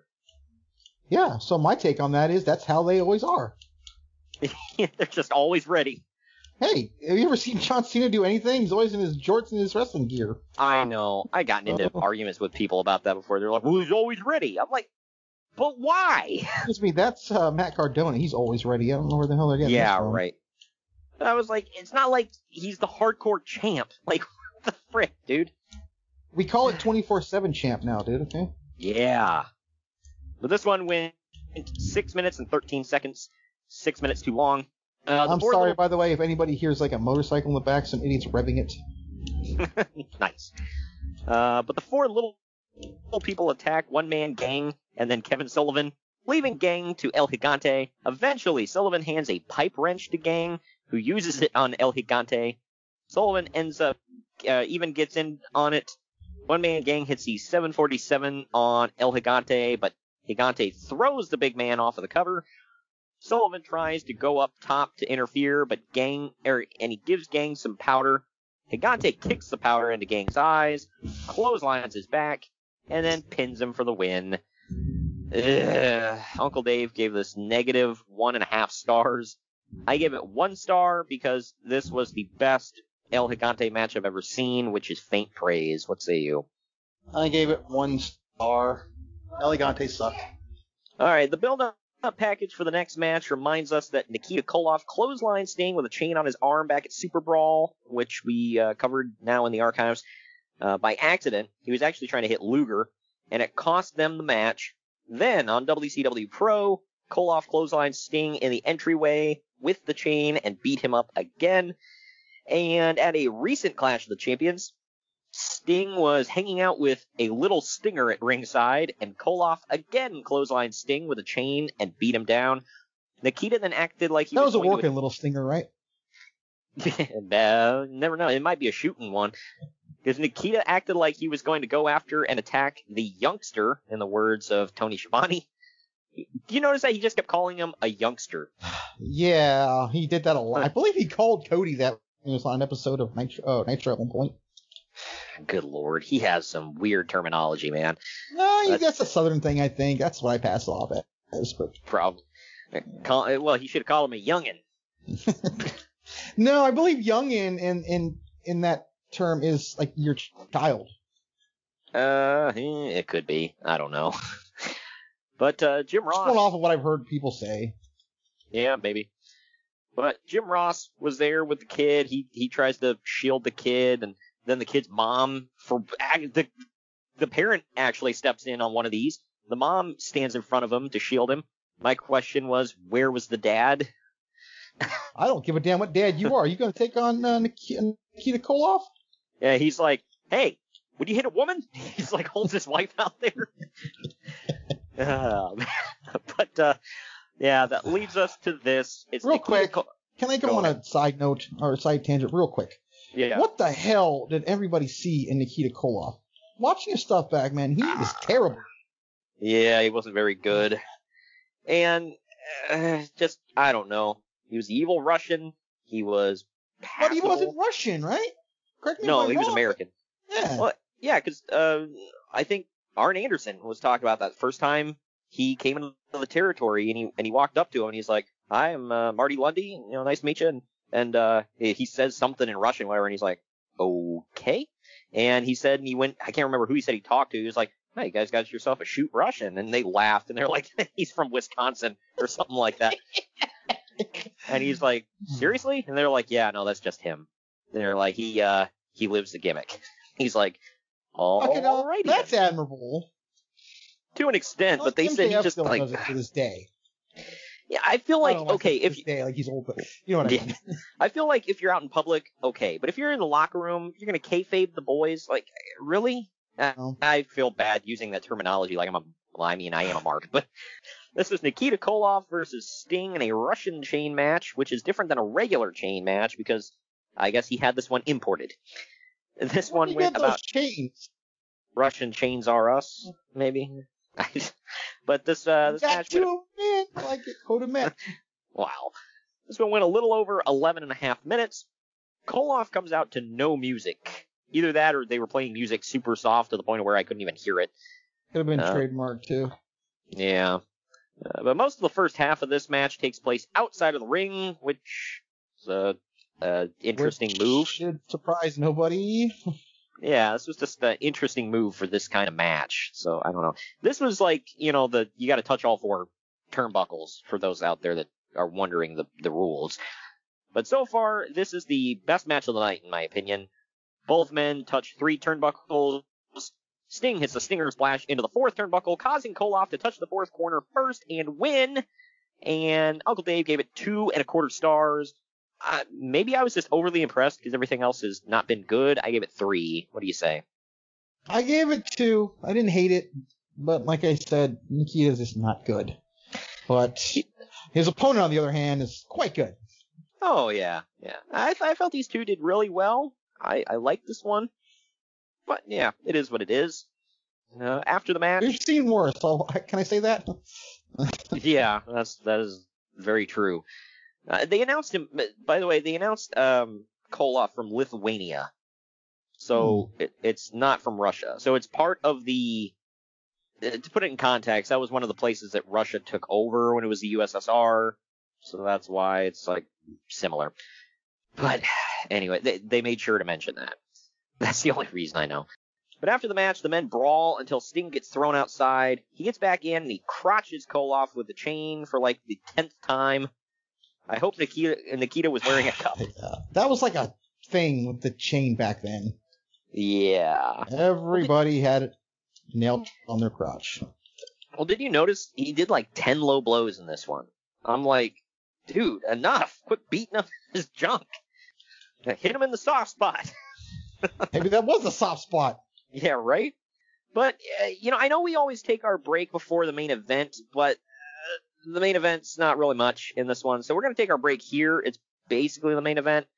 When we come back, we're going to cover the last two matches on the card, because there's not much to get into with the actual main event. So we will be right back after this quick break to dig into the last two matches of the show. Follow the Main Event Marks at facebook.com forward slash Main Event Marks Pod, on Twitter at Main Event underscore Marks, and on Instagram at Main Event underscore Marks and at Main Event Collector. Fanatics offers the world's largest collection of official sports apparel and gear from all the leagues, teams, and players that you love, including the N F L, M L B, N B A, N H L, N C double A, NASCAR, soccer, and golf. They even offer esports gear for the gamers among us. You can shop by brand, sport, team, or player. And if you sign up for Fan Cash, you get exclusive weekly deals. So head on over to Fanatics dot com today. Fanatics is a sponsor of the Main Event Marks and Unhinged Sports Network.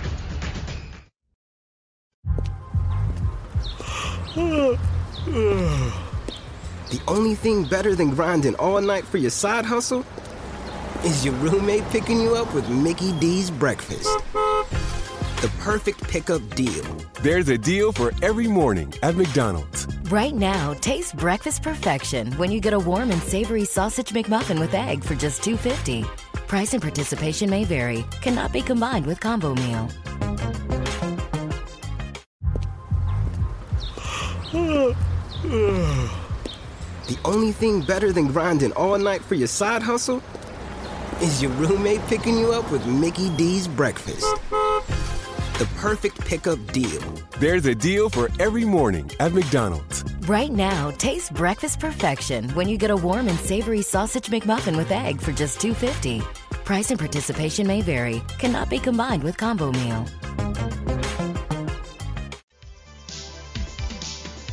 Main Event Marks are available wherever you get podcasts and on YouTube. Now back to the show.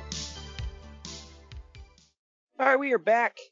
And look, I know you want to play up your main event, but the build-up package for this claims it, quote, could be one of the greatest wrestling matches of all time. Um, no. It couldn't. This is off the heels of Orton and Edge. Yeah. The, uh, along the vein of Orton and Edge. Yeah. Uh, At least that one was more realistic. This one was Lex, and, and don't get me wrong, I love both these guys, but it's Lex Luger and Barry Windham in a cage. No. It's just no. But alright. Uh, also in the video, we get to see that, that uh, W C W officially ditched the old U S title, and they got their own brand new one that they would carry on until they shuttered. So... But all right, it's Barry Windham taking on Lex Luger in a steel cage match for the vacant W C W World's Heavyweight title, the brand new off-the-line W C W title. How did you feel about this title, by the way? I was looking at it during this, too. I was like, eh, I didn't hate it, but it looked like an undercard title to me. I could see that. I, I liked the look of it. Um, I don't know. I felt like it, it reminded me of, like... Uh, like they tried to rip off something from the W W F, maybe. Yeah. Uh, but I don't know. It was. It made it into a couple of video games. Yeah, so, it did. It's still in current day uh, two K game. So there's that. Yeah, because you can have the big gold or you can have this. There you go. I mean, uh, I didn't, like I said, I didn't hate it. I just felt like it was lazy. Yeah. But what did I say earlier? Oh, first of all, this went about twelve and a half minutes for a world title match in a cage. Uh, what did I say earlier, Greg, about not trusting W C W graphics? Yeah, right. As Barry Windham's entrance graphic reads, Barry Windham. No H. Just What's like, funny to me is I thought they had these all pre-made. Yeah. What? Remember when they had the sign, the big ass sparking sign for Ric Flair that read R I C K Flair? Yes. That they that made that, that tells me they had some uh, external help. Yeah. Well, and it also tells me that they had no quality control. They just they were like, eh, who gives a damn? Put it up. Quality there. Control and double check and fact checkers. I know. It's like eh, you guys sucked. But why can't this company ever spell their damn wrestlers' names correctly? That's what I want to know. The match starts... the, the I'm going to say this. Windham is kind of a unique name. So you, you, there's a couple ways to spell it. I'm not excusing it. I'm just saying that's what I think happened. So. Yeah, but they should have freaking known, especially for their damn world title match. It's just... whatever. But the crowd starts this match by chanting, "We want Flair!" Killing this before it ever got started. Man. I I just I I get that it sucks, but man, what a compliment! Right? I'm sure Flair was just like trying to hide his erection when he saw this. Oh yeah, uh, you know Ric Flair is known for hiding his erections. That's true. You got me. But towards the end of the match, Harley Race and Mister Hughes walk to the ring in suits. What a combo! A motley crew crew for you, right? Uh, but while Barry Windham is telling Mister Hughes off, Harley Race comes up to Lex Luger outside the cage, and he says, "Now it's time," which apparently means Luger hitting a running knee to the back of Windham, and then he hits a pile driver, and he pins him for the win. Man, what a heel move, right? You know, beating him fairly. Right. Un- Uncle Dave says, quote, "Kind of a tough situation for them because the whole crowd was there to turn on the match, and they could not have had a good enough match to turn them back. Lots of I think they were there to turn on the company, honestly. That's that's true. Uh, lots of near falls and good moves, but Barry had a bad knee, and Luger is Luger." End quote. Oh he shit! Always, I know he always crapped on Luger. I especially during this era, I thought Luger was great. But Uncle Dave and I both gave this three stars. What say you? I did too. I loved it. I, I thought it was thought well it was above really average. Good. Yeah. The first time I, I feel like, because I've seen this before, I feel like the first time I watched it, I liked it better. And I watched it back, and I'm like, it was good. But I've seen Barry do better with other people. I've seen Lex do better with other people. But they did fine, especially for Barry being slipped in at the last second. So, it is what it is. That poor guy, you got to give him a lot of credit, though. It was like, man, he came in a tough situation. Oh, I know. And then they had to deal with the "We Want Flair" chants. Yeah, man. But after the match, Harley holds up Luger's arm in victory before they leave.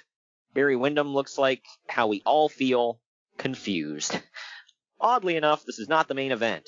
Why? Don't know. Because you always end on a short gimmick match, right? Hell yeah. Have you ever seen Saturday Night's Main Event? Yeah. But this is a freaking pay-per-view. Like, and one of their biggest at the time. I don't know. But yeah, I, I'm still, like, I think everybody was confused. They're like, so we got a double turn, I guess? And also, for those out there that don't know, during this time, Barry Windham had a bounty out on the Yellow Dog that who could ever, whoever could unmask him, he'd pay a bounty. So, is that Wyndham's gone now? Wyndham's a small dude, so he couldn't do it himself. Yeah, well, the Widowmaker has to have help. He brought that up. Wow. You should be slapped for that. I kind of like that nickname, the Widowmaker. I mean, I don't like that it's just his name, but but it's like, uh, that kills that gimmick dead. So now he's a babyface, I guess? I don't know. And Luger's a heel for reasons. He's a heel. But this is our actual main event. It is, and I'm not stuttering here, Arn Anderson and Paulie Dangerously versus Rick Steiner and Missy Hyatt in a mixed match tag team cage match.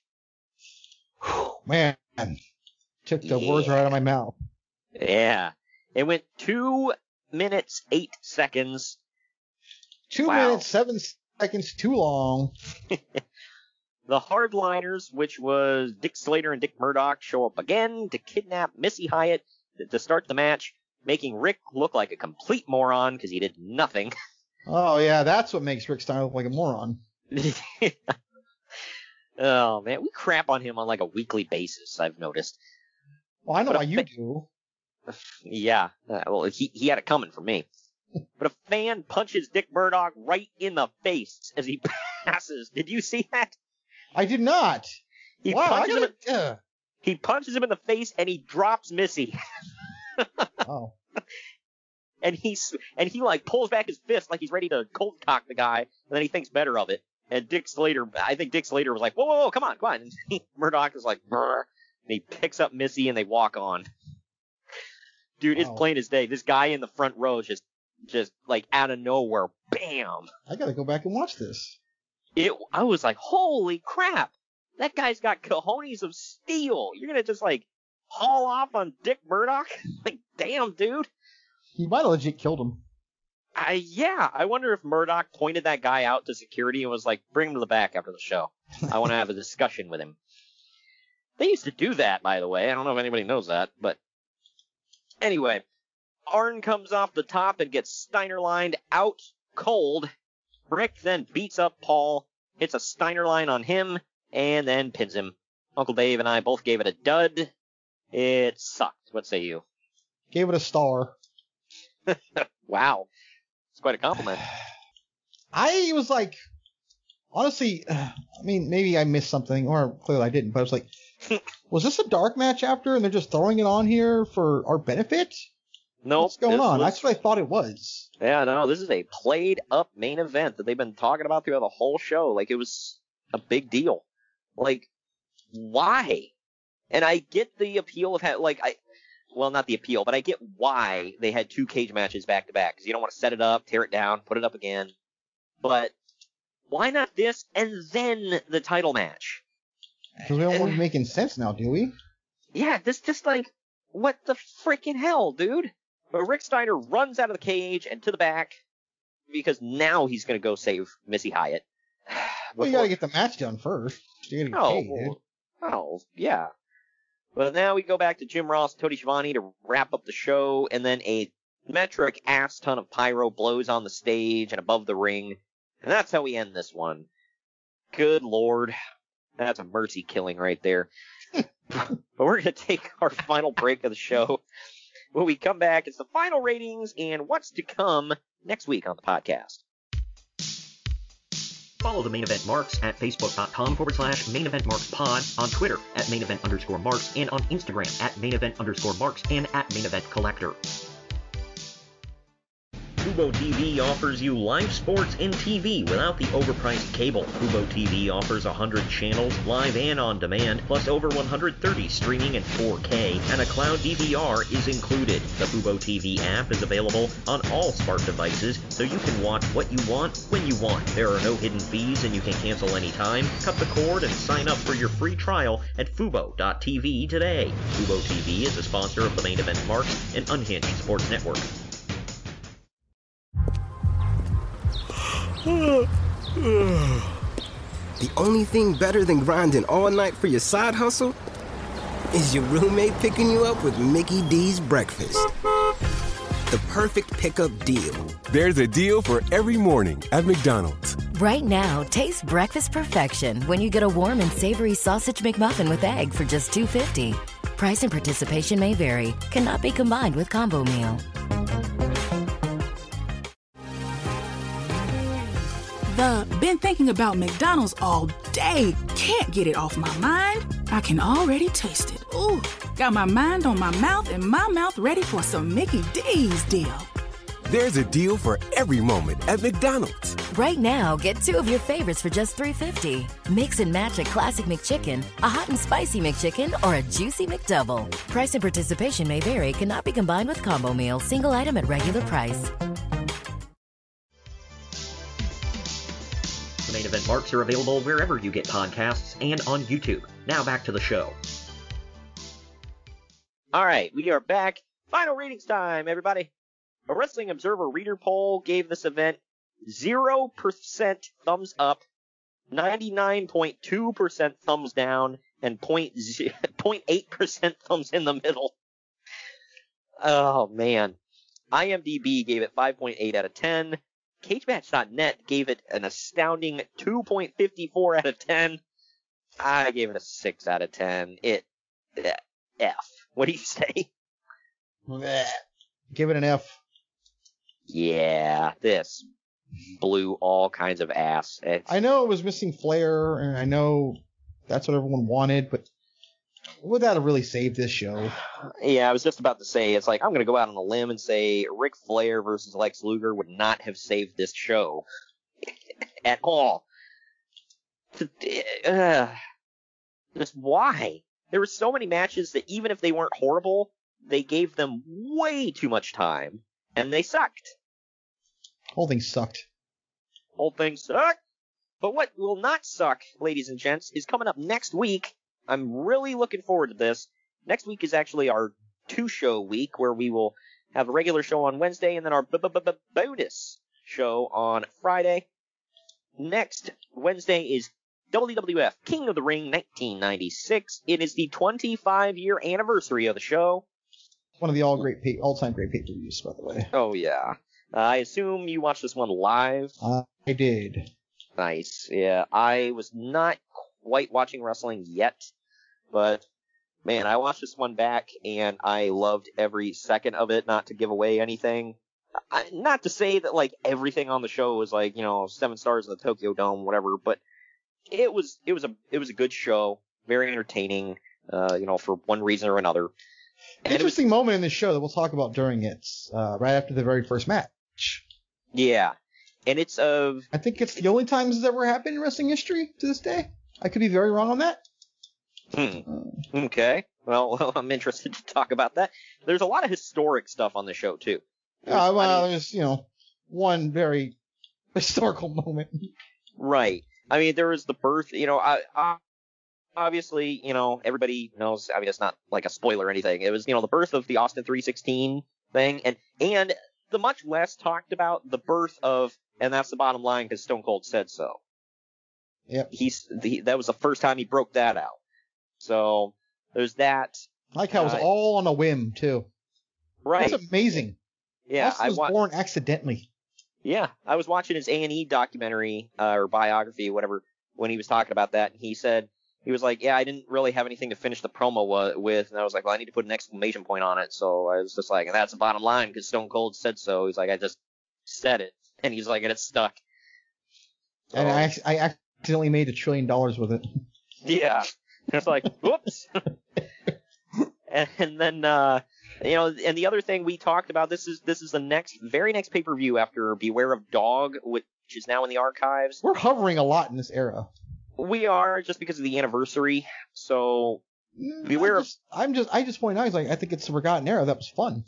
It really was, and like I said, it was a transition, rebuilding period. I mean, you're going to see that a lot, even with Stone Cold and with Shawn Michaels and and different talents and whatnot. Brett was not here. I think Brett was off acting at this point. He was, I think, he was doing Lo's, Lonesome Dove or whatever the hell. I think this was, yeah, the ninety-six. Yeah. Yeah. Yeah. So he thought he was going to be a big actor, and, um, well, uh, not exactly. But uh, either way, we talked about on the last, you know, Beware of Dog show, it was Mike, uh, Shawn Michaels versus British Bulldog for the title. Didn't impress anybody. Wasn't a very good match. Well, this one cleared that bar and then some. I'll just say that. So, again. There's a couple of mom- There's a moment in here that's... Uh... twelve-year-old Greg marked out too. We'll get to that too. I think you nice. know what it is. I uh, went perhaps. It, you know what? I want to give you. Uh, I'm going to give you. I'm going to easy on the editing. So, but you know what I mean. All right. Well, we'll talk about that all next week, and then the bonus show next Friday is W C W Great American Bash two thousand, the very last Great American Bash. Not to spoil anything, but we're going to give you a good show and then some. Well, that. Well, Well, we got to wash the taste of of uh, a grape out of your mouth with some crap. I mean, what what would we, it be? We if do we got... a really different palate cleanser on this show. You're right. Well, I just now realized both of the Great American Bashes I booked this month suck. I and, and last year we covered Bash ninety-six, and that was a damn good show. Much like the... King of the Ring ninety-six, it was. I didn't even realize that, dude. Like in that in that month. Yeah, some great wrestling. Man, it's crazy. Yeah, that's really good. I've ever pieced that together till now. It all happened in June.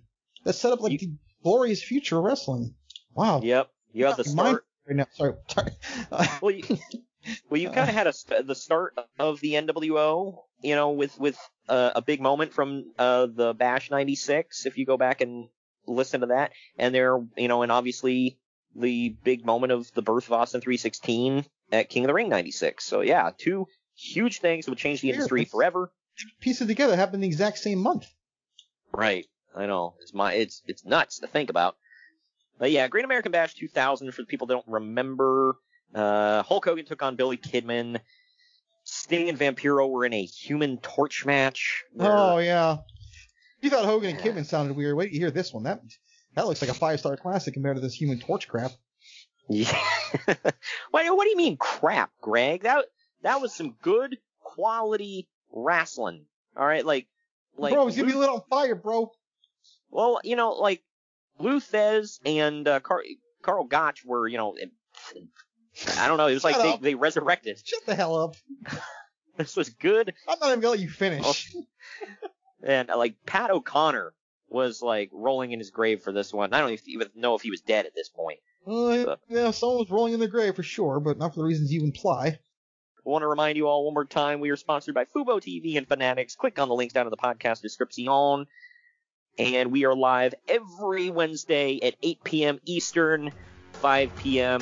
Pacific on unhinged s n dot airtime dot pro. And don't forget to subscribe and leave a review if you are listening on the podcast feed, and you can get all the archives on there. Thank you for joining me today, Greg. Mm-hmm.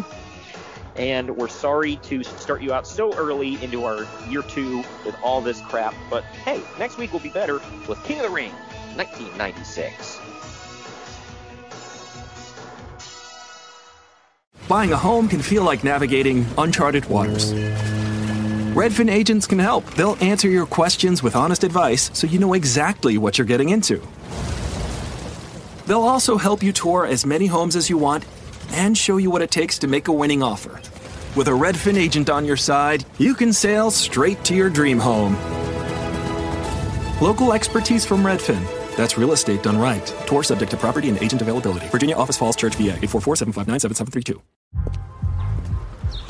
The only thing better than grinding all night for your side hustle is your roommate picking you up with Mickey D's breakfast. The perfect pickup deal.